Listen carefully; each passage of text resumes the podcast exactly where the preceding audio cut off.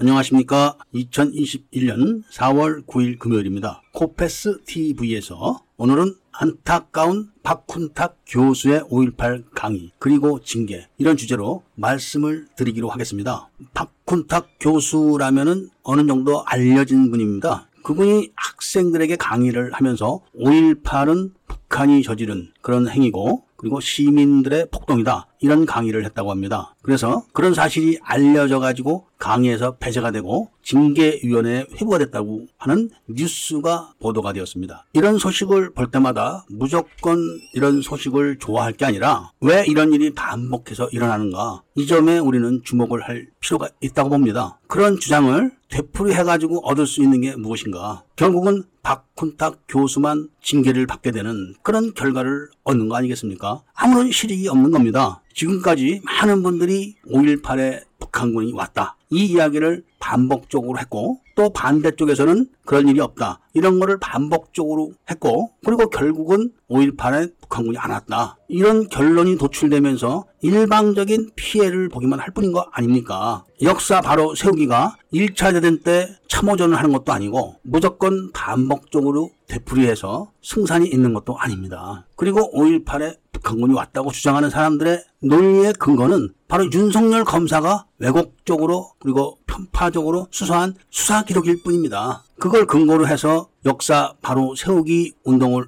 했을 때 관철되지 않았다면 다른 방법을 모색을 하는 게 마땅한 겁니다. 언론 보도에 따르면 박군탁 교수는 학생들에게 등 뒤에서 칼빈총을 맞았다. 총상 사망자의 70%가 그렇게 죽었다. 이렇게 이야기를 했고 어떻게 시위대 300명이 24단 지휘부 차량을 습격할 수 있는가 이런 강의도 했다고 합니다. 그런데 그런 주장이 무려 40년간 계속된 겁니다. 그리고 그런 주장이 먹히지 않았을 때는 그런 주장을 좀 더 다듬을 필요가 있지 않을까 그런 생각을 안 할 수가 없는 것이죠. 예를 들면은 24단 지휘부가 출동 명령도 받기 전에 시위대는 24단 통과로에 대한 장애물 설치를 하고 있었는데 이게 가능한 일인가? 최소한 이 정도는 뒷받침이 되어야 하지 않을까 합니다. 통신이 끊긴 지역에서 출동하는 부대가 출동 명령을 받기도 전에 출동하는 통과로를 장애물 설치 작업을 했다. 이것은 누가 들어도 분명히 문제가 있는 겁니다. 아무리 편을 들어주고 편파적으로 봐주려고 해도 봐줄 수가 없는 그런 상황이 되는 것이죠. 그리고 시위대 600명이 차량 400여 대를 탈출했다. 이렇게 그냥 주장할 게 아니라 차량 400대면은 국군의 날 여의도에서 행사를 했을 때 동원되는 차량이 400대가 안 됩니다. 엄청난 숫자인 겁니다. 그거를 일반 시위대가 우르르 몰려가가지고 그냥 탈출을 할 수 있겠는가 이런 논리를 개발을 해야 되는 것이죠. 그리고 차량이 출동을 했다고 하더라도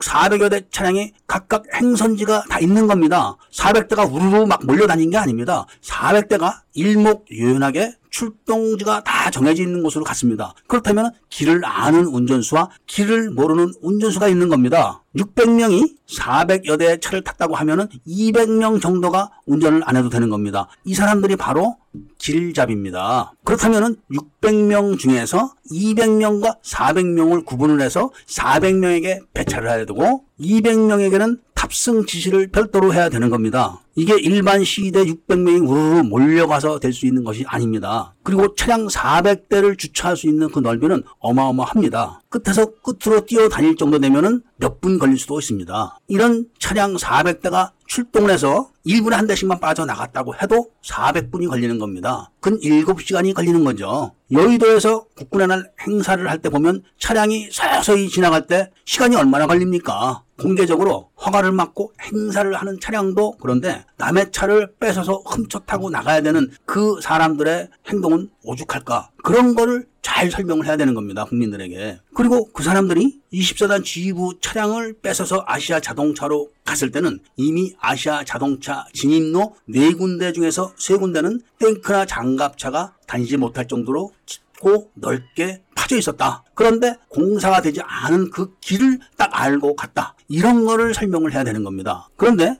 영향력이 있는 분들이 절대로 그런 설명을 안 합니다. 그것이 저는 아주 수상하고 이상한 겁니다. 유튜브에서 어떤 여자분이 5.18 강의를 하는 분에게 지금 실탄 17만 1000발이 반납되지 않고 있다고 그러는데 그거 괜찮습니까? 이렇게 물어보니까 대답을 하기를 실탄은 유효한 시기가 있어가지고 그런 거 다 필요가 없습니다. 이렇게 답변을 하는 거 보고 정말 저는 놀랐습니다. 그럼 북한군은 뭐하러 찾습니까? 이미 다 늙고 병들어서 죽은 사람이 태반일 텐데 찾을 필요가 없는 거 아닙니까? 그런 논리라면은 누구를 위해서 무엇을 위해서 역사 바로 세우기를 하려고 하는 겁니까? 그런 논리라면은 아무리 우격다짐으로 우긴다고 해도 출동 명령을 받아서 출동을 해야 되는 부대가 출동 명령도 아직 안 받은 그 시간대에 이미 광주에서는 그 부대가 지나갈 통과로를 끊고 자르고 뜯어내고 장애물 설치를 하고 있었다. 이렇게 증명이 되면은 어떻게 말대꾸를 하게 되겠습니까? 제가 과거에 5.18 연고대생 채널을 통해서 잠실 주차장에서 600명 자원봉사자를 받아가지고 아시아 자동차 피탈 사건을 재현해보자 이런 제안을 한 적이 있었습니다. 그런데 그런 제안은 공허한 메아리로 끝나고 앵무새 같이 오직 북한군이 광주에 왔다. 이 얘기만 반복적으로 하는 겁니다. 탈북자가 그러더라. 이 얘기를 꼭 넣으면서 그렇게 합니다.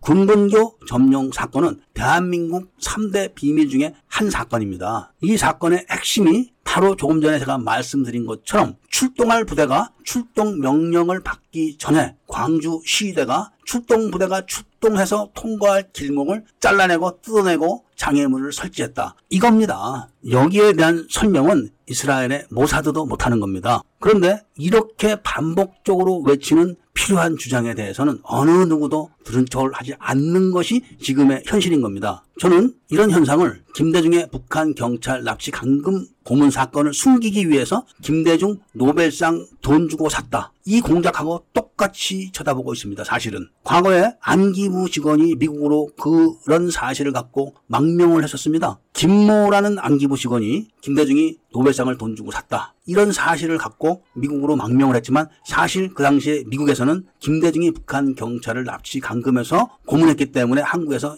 여러 가지 사건 이 발생한다는 걸 알고 있었을 때입니다. 안기부 직원이 안기부에서 공작을 한 김대중 북한 경찰 납치 감금 사건은 모르겠습니까? 그 이야기만 싹 빼고 김대중이 노벨상을 돈 주고 샀다. 이 얘기만 반복을 해서 미국 망명을 한 건데 앞뒤가 안 맞는 그런 사건이었었죠. 이 일처럼 무조건 북한군이 왔다. 이런 주장을 하시면은 안 된다고 지금 계속 그러고 있는데 그걸 아시는 분들이 또 그렇게 했다는 것은 납득하기가 어려운 겁니다. 아무쪼록 박훈탁 교수님의 징계권에 대해서 유례의 말씀을 전하면서 오늘 이야기를 마치고자 합니다. 구독과 좋아요, 알림을 부탁드리고 이야기를 들어주셔서 감사드립니다.